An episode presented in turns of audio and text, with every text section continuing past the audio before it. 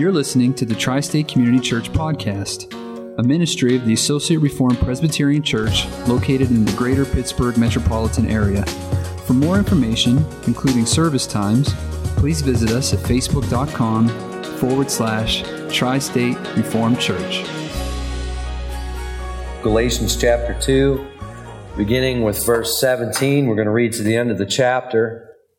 Beginning with verse 17 of chapter 2, the Apostle Paul writes, But if in our endeavor to be justified in Christ, we too were found to be sinners, is Christ then a servant of sin? Certainly not. For if I rebuild what I tore down, I prove myself to be a transgressor. For through the law I died to the law so that I might live to God.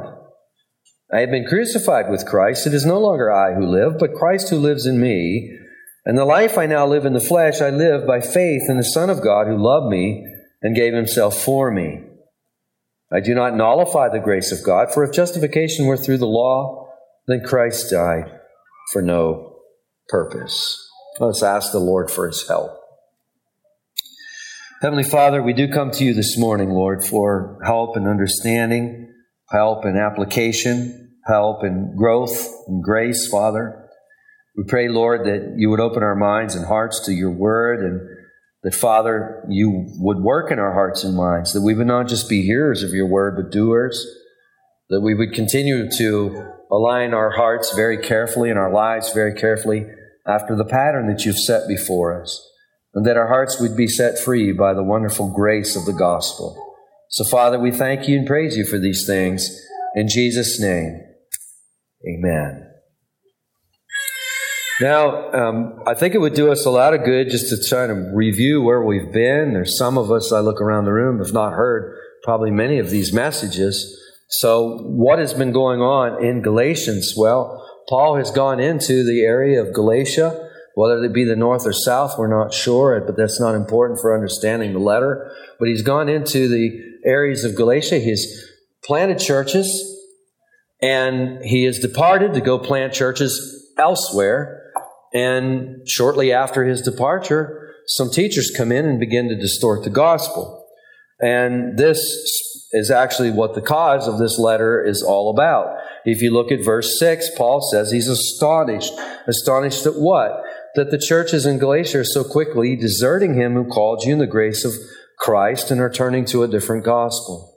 So Paul is absolutely astonished that these churches that he has recently planted have now are, are, really toying and flirting with this distorted gospel that these teachers are pushing. And Paul goes on to say that even if we or an angel, this is verse 8, should preach to you a gospel contrary to the one we preach to you, let him be accursed.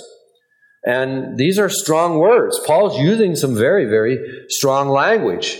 And I know at the uh, Bible study down at the park, I've been uh, developing the subject of exclusivity, and it's one that we've lo- we've been talking about quite a bit since we started uh, this study in Galatians. And what does that simply teach? It teaches that there's only one way to heaven, and uh, you know this is really countercultural. Uh, we want to believe that there's a lot of different ways to heaven, and everybody's basically on the right path, believing in their own way. And the the the key factor is whether they're sincere in it or not. Uh, but Paul's turning that up on its head. He's saying, no, there's only one way. And even if an angel were to come and give you even as much as a distortion of that one way, let him be accursed. Why such strong language? Because he's going to be leading you into ruin. That's why. Um, this is not, uh, the, issue that Paul is taking up here is not a secondary issue. It's a primary issue. You know, in secondary issues, we want to exercise some freedom and some charity. But when it comes to primary issues, no, we have to be willing and ready to join the Apostle Paul for fighting because our souls are at stake on this. The souls of the people in Galatia are at stake over this issue. Paul begins his argument in verse 11. Uh, he says, I would have you to know, brothers, that the gospel that was preached by me is not man's gospel. So what's he saying right there? He's saying, no, this true gospel that was preached by me isn't something that has been fabricated by any man. It isn't something that has been created by any man. And he goes on to say that it's not something that I was taught by any man, but that I had received it directly from Jesus Christ.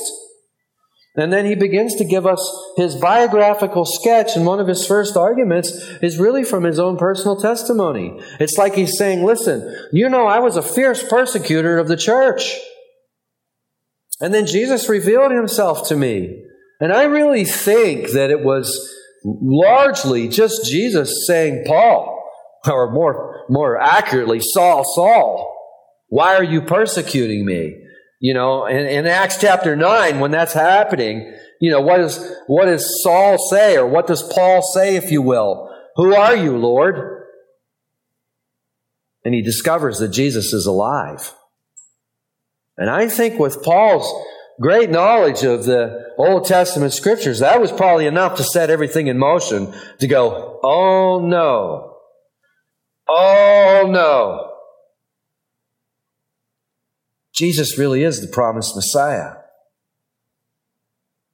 Now, all of a sudden, the great light turns on, and now the Apostle Paul can now begin to understand all those passages that he had memorized.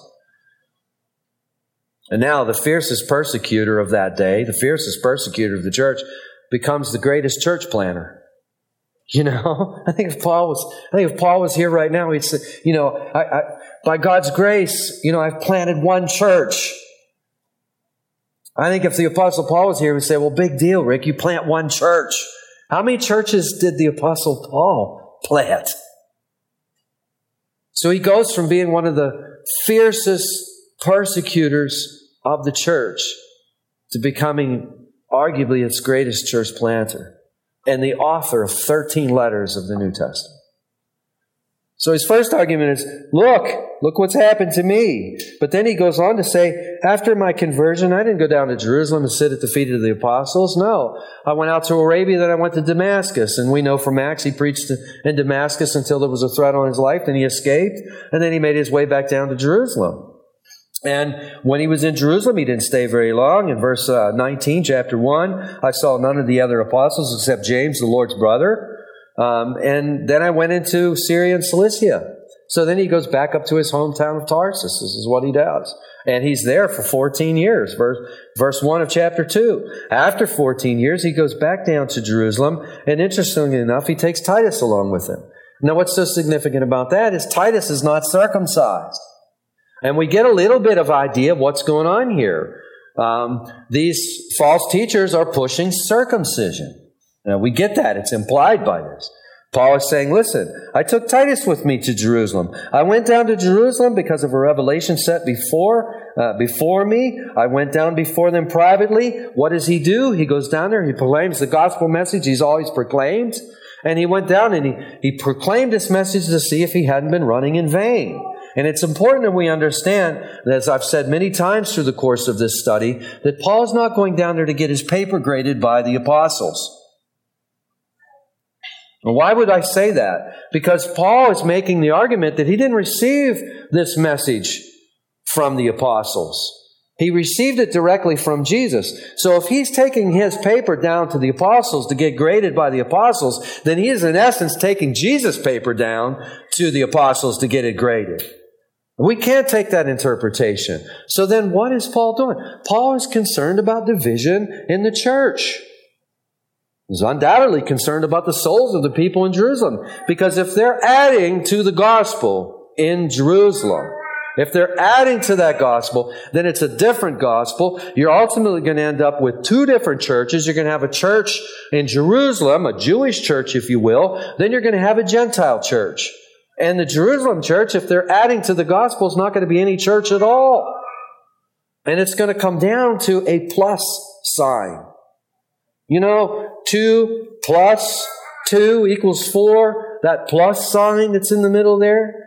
In fact, I want to entitle this message this a satanic plus.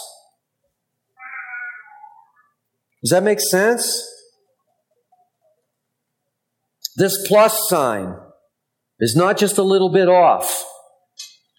This plus sign is the difference of life and death. And who is being served by death? It's not God, it's Satan. And that's why I want to call it a satanic plus. Paul brings Titus down, introduces Titus to the apostles. The apostles don't force Titus to be circumcised. That's the point of the argument. Now, there were others down there who were trying, and what does Paul say? Paul says, even Titus, who was with me, this is verse 3 of chapter 2, was not forced to be circumcised. In other words, the apostles treated him as a brother treated him as a brother in the Lord, not forcing him to be circumcised. Yet, verse 4, because of false brothers secretly brought in, who slipped in to, to spy out our freedom that we have in Christ Jesus, so they might bring us into slavery, to them we did not yield in submission even for a moment. And then we begin to see the burden of the Apostle Paul. What is the burden of the Apostle Paul? The burden of the Apostle Paul is that the truth of the gospel might be preserved. That's verse 5. And we have to lock our minds in verse 5. What is Paul really doing here? He has a burden to see that the truth of the gospel is preserved for you. And we can write ourselves into the you right there, can't we? Because if the gospel would have been lost in first century Galatia, well, there's a good chance it would have been lost for us as well here in 21st century Chester. Does that make sense? So it's a matter of life and death here. Now, Paul continues with his biographical sketch, and when we get to verse 11, Paul's telling us a story. If you look at chapter 2, verse 11, when Cephas came to Antioch, I opposed him to his face. Now, we don't know exactly when. Cephas is Peter, just another name for Peter. We don't know exactly when Peter goes to Antioch, but I think our best guess is Peter is in Antioch when Paul returns from his first missionary journey. So there Peter is. Now, what's the scene look like? Well, it was wonderful. You know, we're all worshiping, the Gentile churches are worshiping. Peter shows up. This is great. And I've spoken about this before. Imagine the stories. If Peter was with us right now, what would you want to do after the service? You'd want to ask him about the stories of when the, him and Jesus and the disciples were parading around Palestine. Wouldn't you want to hear those stories? And it was great because afterwards, you know, we, we got in the car after a worship service and we went off to each other's houses and we got the barbecue out and we're cooking hamburgers and hot dogs and Peter's showing up with a bun and we're slapping a hot dog on the bun and he's eating it with us. And we're asking him, hey, Peter, uh, Tell us about this. Tell us about that. Tell us about this. And the whole afternoon goes by.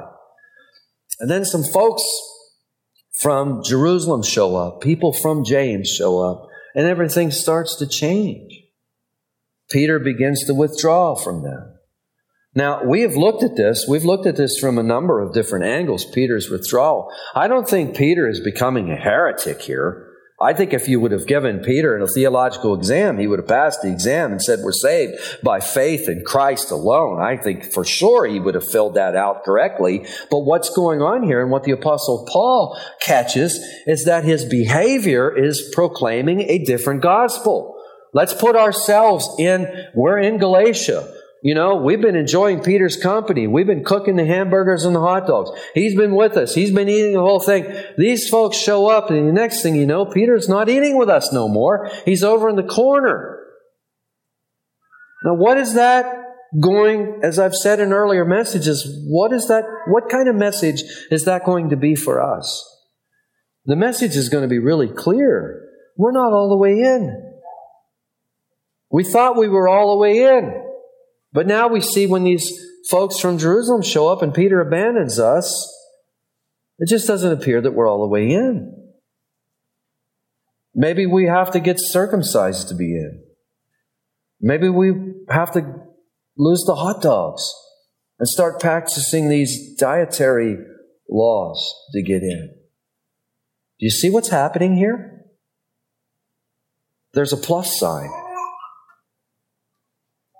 faith in Christ plus no more hot dogs. I'm serious. Faith in Christ plus circumcision. Faith in Christ, I mean, where's it going to stop? It's going to be faith in Christ plus Sabbath um, observance as it was observed in ancient Judaism. Faith in Christ plus, plus, plus, plus. And that, and that sets us up for verse 15. And what we need to understand about verses 15 through 21 is Paul is still speaking to that situation. I think, if I remember correctly, and some of you maybe can tell me, I think the NIV still has quotation marks as far as verse 21. Am I correct? At the end of verse 21 in the NIV, is there a quotation mark after the period? I think there is, but I don't remember.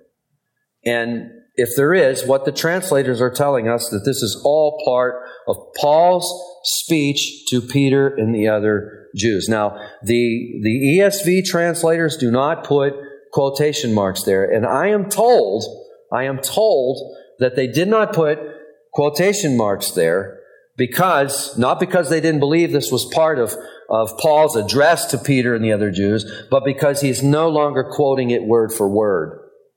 I think we can take verse 14 as word for word when he looks at Peter and says, If you, though a Jew, live like a Gentile, not like a Jew, how can you force the Gentiles to live like Jews?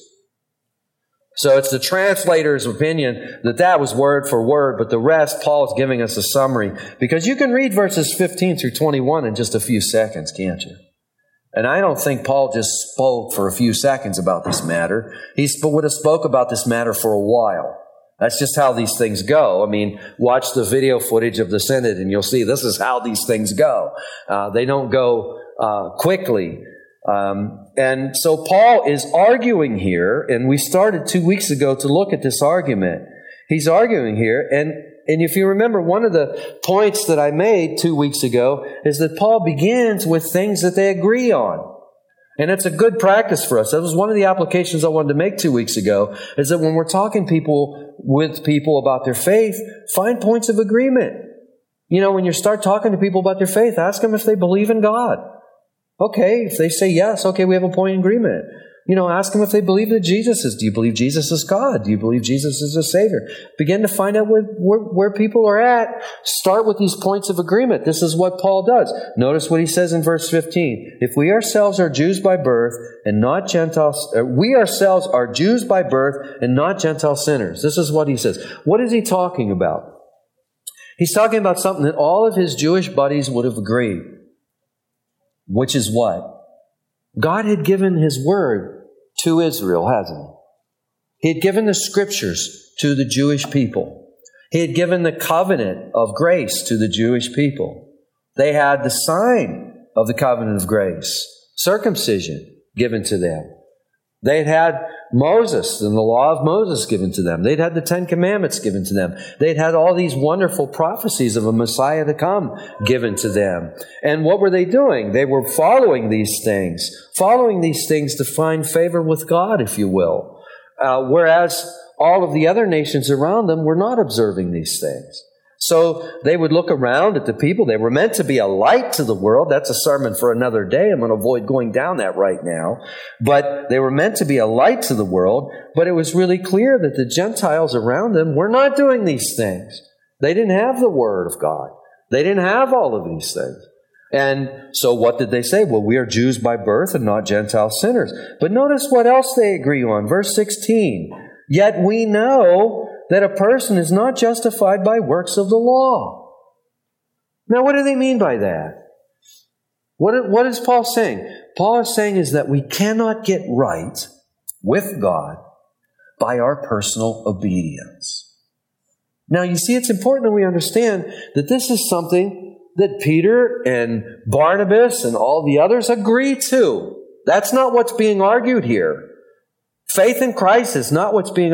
They're all arguing that we have to have faith in Christ. They're all arguing for that. So they all agree. We have to have faith in Christ. We cannot be justified by works of the law. That means we cannot get favor with God based on our performance of the Word of God. In other words, we can't just, you know, it goes back to the, the little fun thing I do once in a while. I want to go to heaven, but I can't be good. Okay, we just can't do, we can never be good enough. And if we could be good enough from this day forward, what do we do about everything that's happened in the past? What do we do about the fact that we've been born into sin and we were rebels right out of the gate? What do we do with that? It's absolutely impossible. So everybody agrees to this. Now, before we go any further, we're going to have to make a distinction here. We're going to make an awful mess, not only of Galatians, but we're going to make an awful mess of the entire New Testament and the entire Bible for that matter. We're going to have to make a distinction between two words justification and sanctification. Some of you already know where I'm going with this. But for the benefit of everyone in the room, what are these two words? Justification is what Paul is talking about. That's what's in the text. Three things are important in studying scripture. Context, context, and what? Context. That's right. And what's on the table right now is justification, not sanctification. What is justification? Justification is God's declaration that you are just in His sight, that you are righteous in His sight. Now, how in the world could rotten sinners like us be declared righteous in God's sight? There's only one way, and you know my cross and stick figure that I'm always drawing for everybody. You know, you've got the little stick figure is the person, the repentant sinner who's coming to Jesus, coming clean with their sins. They're looking to the cross. Lord, forgive me of my sins. Um, uh, save my soul, if you will. And what happens is those sins are given to Jesus he takes those sins on the cross, right? God has to punish sin. He's just. So he punishes Jesus in place of the repentant sinner who's putting their faith and trust in him. But then, it doesn't stop there, does it? Jesus has a perfect record, perfect righteousness, and he gives that perfect righteousness to that repentant sinner. This happens instantaneously the moment you put your faith and trust in Christ savingly. Did you get that? That's not a process. The moment that you put your faith and your trust in Christ savingly, instantaneously, God declares you just. You are justified. That is not something that can be taken away from you after that happens. That is not something that can be compromised.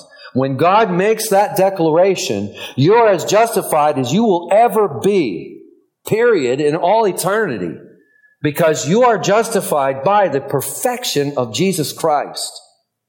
And this is not of yourself, lest anyone should boast. So that's justification. Now, sanctification is simply growth in Christ likeness. It's growth in grace. Now, sanctification is not what's being discussed right here. We have to make sure we understand that. What's being discussed right here is justification. Once you've been justified, you are justified. Okay? And we're not justified by our personal performance of the law. That's the good part of the good news. You know, you, the gospel simply means good news. And the good part of the good news is this declaration that you can be just by a faith in the one who has earned our salvation for us. Right? If we mess with that, we take the good out of the good news and it simply becomes news. That's a big difference. Actually, I would say we take the good out and we put bad in place of it. It becomes bad news. Because now we're back to law keeping again, aren't we? Now, in verse 17, what is Paul saying? I think Paul, I think Paul's countering an accusation against his gospel in verse 17. Verse 17 is not easy. And I worked really hard on verse 17. You know, I've gotten some new commentaries too, and I'm, I'm like, oh, man, you know, this is going to be good. You know, someone's going to settle what verse 17 is all about. And, and uh, one of the commentators who I, I really respect, Douglas Moo, I respect him immensely, and he, he says right off the bat, verse 17 is unclear. Mr. Moo is part of why I bought your book. I'm just teasing. He's an outstanding scholar. But it's not clear. What it probably means is notice Paul says, if in our endeavor to be justified in Christ, we too were found to be sinners, is Christ then a servant of sin? Well, what's probably going on here, I think it's certainly pointing us back to verse 15, where the Jews are agreeing at this. We are Jews by birth and not Gentile sinners. Why? Because we have the law, we have the dietary laws, we have all of this stuff, and we're following it, where the Gentiles are not even making an attempt to do that. So, the accusers are probably accusing Paul and saying, listen, if your gospel is true, you're making Jesus out to be a servant of sin because you're teaching everybody that they don't have to be circumcised anymore. They don't have to follow these dietary laws anymore. You're teaching them all that. So your gospel is actually making Jesus a servant of sin. Look at all of them. They're eating hot dogs after church. Now, this would have been fighting words in those days. I mean, this would have been a serious matter. People were getting killed over stuff like this. So this would have been a serious thing. Now, how does Paul answer to that accusation? He uses really strong words. I don't think in the Greek there's a stronger way of saying no than the little phrase that we have that's translated in the ESV is certainly not. I think the old King James translation is God forbid. Um, he is saying emphatically no. Christ is no servant of sin. Notice what he says in verse 18. He says, If I rebuild what I tore down, I prove myself to be a transgressor. Now, what in the world does that mean? I think there's two meanings here. Sometimes make it an, sometimes folks make this an either or, but I don't think we need to do that. I think we can include both. After having been justified by Christ and declared just in God's court, if we go back to law keeping after that, what are we doing? According to Paul, we're turning our backs on him who called us in Christ Jesus. Because we're back to trying to earn our way in.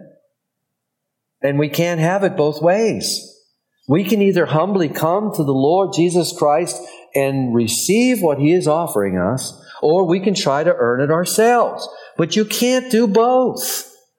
And what are you doing? As soon as you try to obey those laws again, what are you doing? What are those laws going to do to us? Every time. What will they do to us? They are going to condemn us. They are going to condemn us every single time until we're glorified in heaven. They will condemn us. That's what those laws will do. It doesn't make the laws bad. The law is good, but we can't keep it. That's the problem. Again, we're talking about justification. Let's not think about sanctification right now. It's important to remember we're talking about justification. He says, if I rebuild what I tore down, I prove myself to be a transgressor. Now, some commentators will say, no, that's not what's in view. What's in view is the wall of hostility. What's that all about? Well, let's think about it. Peter's come in.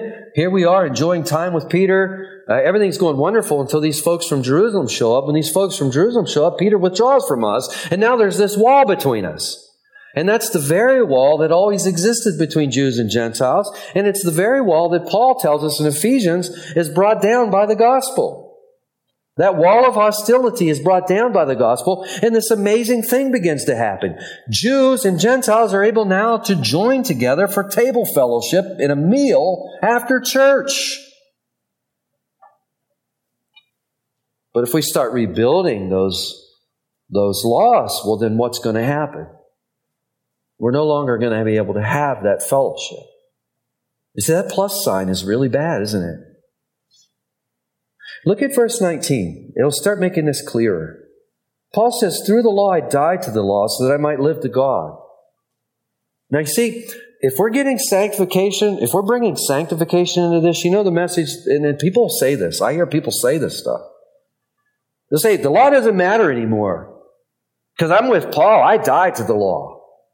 And now I live to Christ. Now, what does that mean? Does that mean that as Christians we're lawless? That God doesn't care if we defraud people. He doesn't care if we lie, we cheat and steal. He doesn't care if we murder. He doesn't care how we live at all because we have died to the law. No, he's not talking about sanctification. He's not talking about our growth in grace. He's talking about justification. For justification, we die to the law. What's that mean? In terms of attempting to, to, to gain God's favor by law keeping, we've died to that. We've quit that. We've given up on that. And in case you're wondering if this is just some old problem they had back in Galatia, it's a, it's a, that problem is alive today as it's ever been any time. Let me give you an illustration. Our friend Robin passed away this week. And as I was telling people about Robin's death and telling everybody we're going to be having a funeral, we don't have the announcements made yet, but people began to open up and, and a couple, I think either two or three times this happened where folks said to me, this one man, I'm thinking of the one man in particular says to me, he says, Man, he goes, I'm not far behind her. And I said, Okay, um, are you ready? Because I believe, I believe Robin was ready to go be with the Lord. Are you ready to go be with the Lord? And his response was, I hope so. I said, You hope so? What makes you what makes you hopeful? Do you know what he said next? You probably do know what he said next. I've always tried to live a good life. Have you now? Really? Every day of your life. There isn't a one of us who've done that. There isn't a person on the planet who's done that. When you sinned, did you not delight in it?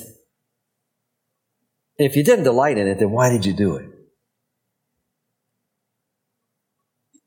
Every time we commit a crime against God, we generally what? Delight in it. Are we trying to be good when we're doing that? But, it, but, but aside from all of that, it's law keeping. And that's what every, the, those who study world religions tell us, this is what all the world religions teach. If you're going to get to heaven, you better be good. And that's why I call it the Santa Claus theology. You better watch out. You better not shout. You better not pound, pound you wide. Santa Claus is coming down. He sees you when you sleep. You know that song? We're going to get there based on our performance. And oftentimes, folks like that will not deny. They will not. I, I don't think that this fellow is denying that you need faith in Jesus. I think he would say, yeah, you have to have faith in Jesus, but then you better walk the walk. If you don't walk the walk, then God's going to get you. How many times have you heard stuff like that? Maybe you even believe stuff like that for a long time. Maybe you believe that right now. If you do, it's a different gospel, and it will not take you to heaven. You're not going to go to heaven that way. Paul says, if anyone teaches that to you, let them be accursed. That word accursed is a strong word. That word accursed is anathema. That means let you fall into God's eternal wrath. That's pretty strong language. No, Paul's saying in verse 19, he says, Through the law I died to the law. In terms of keeping the law to gain God's favor, in terms of trying to be justified by the law, I've died to that.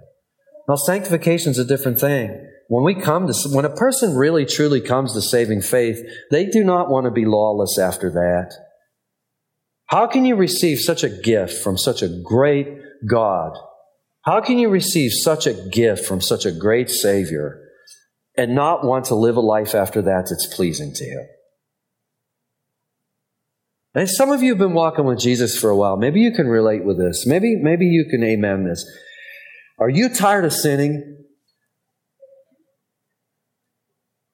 I mean, doesn't it weary you? I know it does me, and I am really ready to be done with it. I mean, I am so ready to be done with it.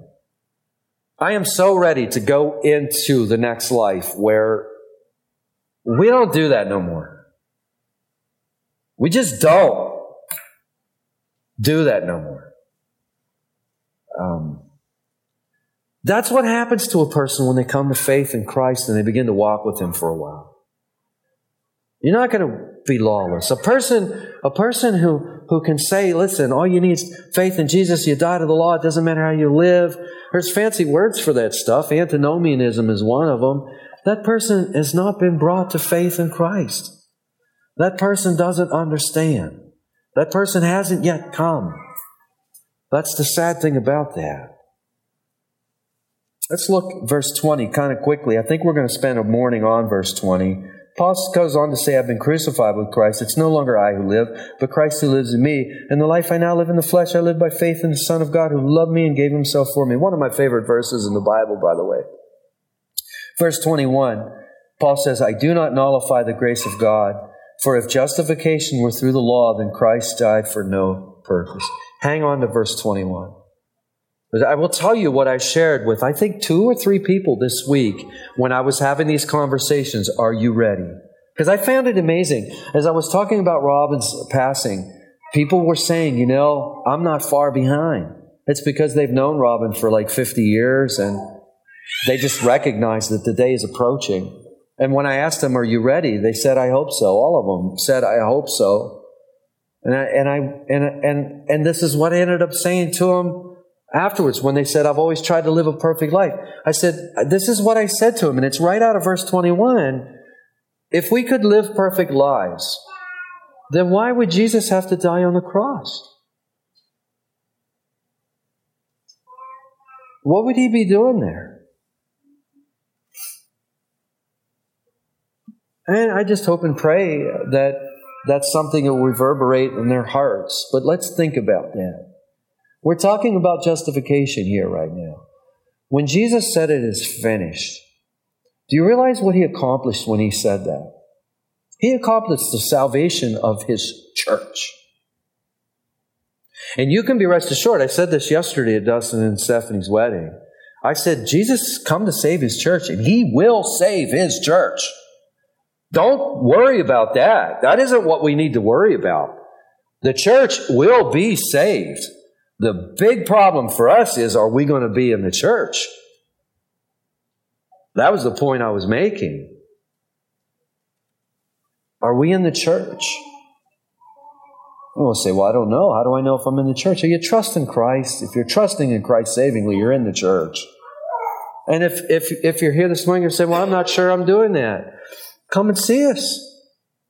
Because his arms are wide open to you. Seek him while he may be found. Right? His arms are wide open. The only thing that keeps us out of the church is our stubborn, rebellious hearts. That's it. It's not his will. It's not. What keeps us out is ourselves. That's what keeps us out. That's the human side of this thing. I'm speaking about the human side of salvation here. Obviously, there's a sovereign side, and God knows who the whose are His. But let's not worry about that right now. Let's worry about whether we're in. Amen. Heavenly Father, we thank you, O Lord, and we praise you, O Father, that you have come. In that single event on the cross, Jesus has secured the salvation for his church. And in your sovereignty and in your perfection, you will draw all those who you've come to save. And Father, we don't have a list of the names, but Father, we do have this set before us. All we have to do is come and we can be in. All we have to do is surrender our law keeping for your favor Die to the law, as the Apostle Paul says in verse 19. Let us die to our attempts of trying to keep the law and be good people to get in. For, Father, we find out from the gospel that that is a foolish endeavor. It will never work. We only kid ourselves. Let us begin to see the gravity of what's before us. What's before us is if we don't come to Jesus humbly and simply receive what he is offering, namely his righteousness, if we don't come that way, we are never going to come at all. And oh, Father, we pray that, Lord, you would cause this message, oh Lord, to be proclaimed. For Father, as we look around this, this our society, we see that the problem that was going on in Galatia is just as live and well now as it has ever have been. So, Father, we pray these things for your glory in Jesus' name. Amen.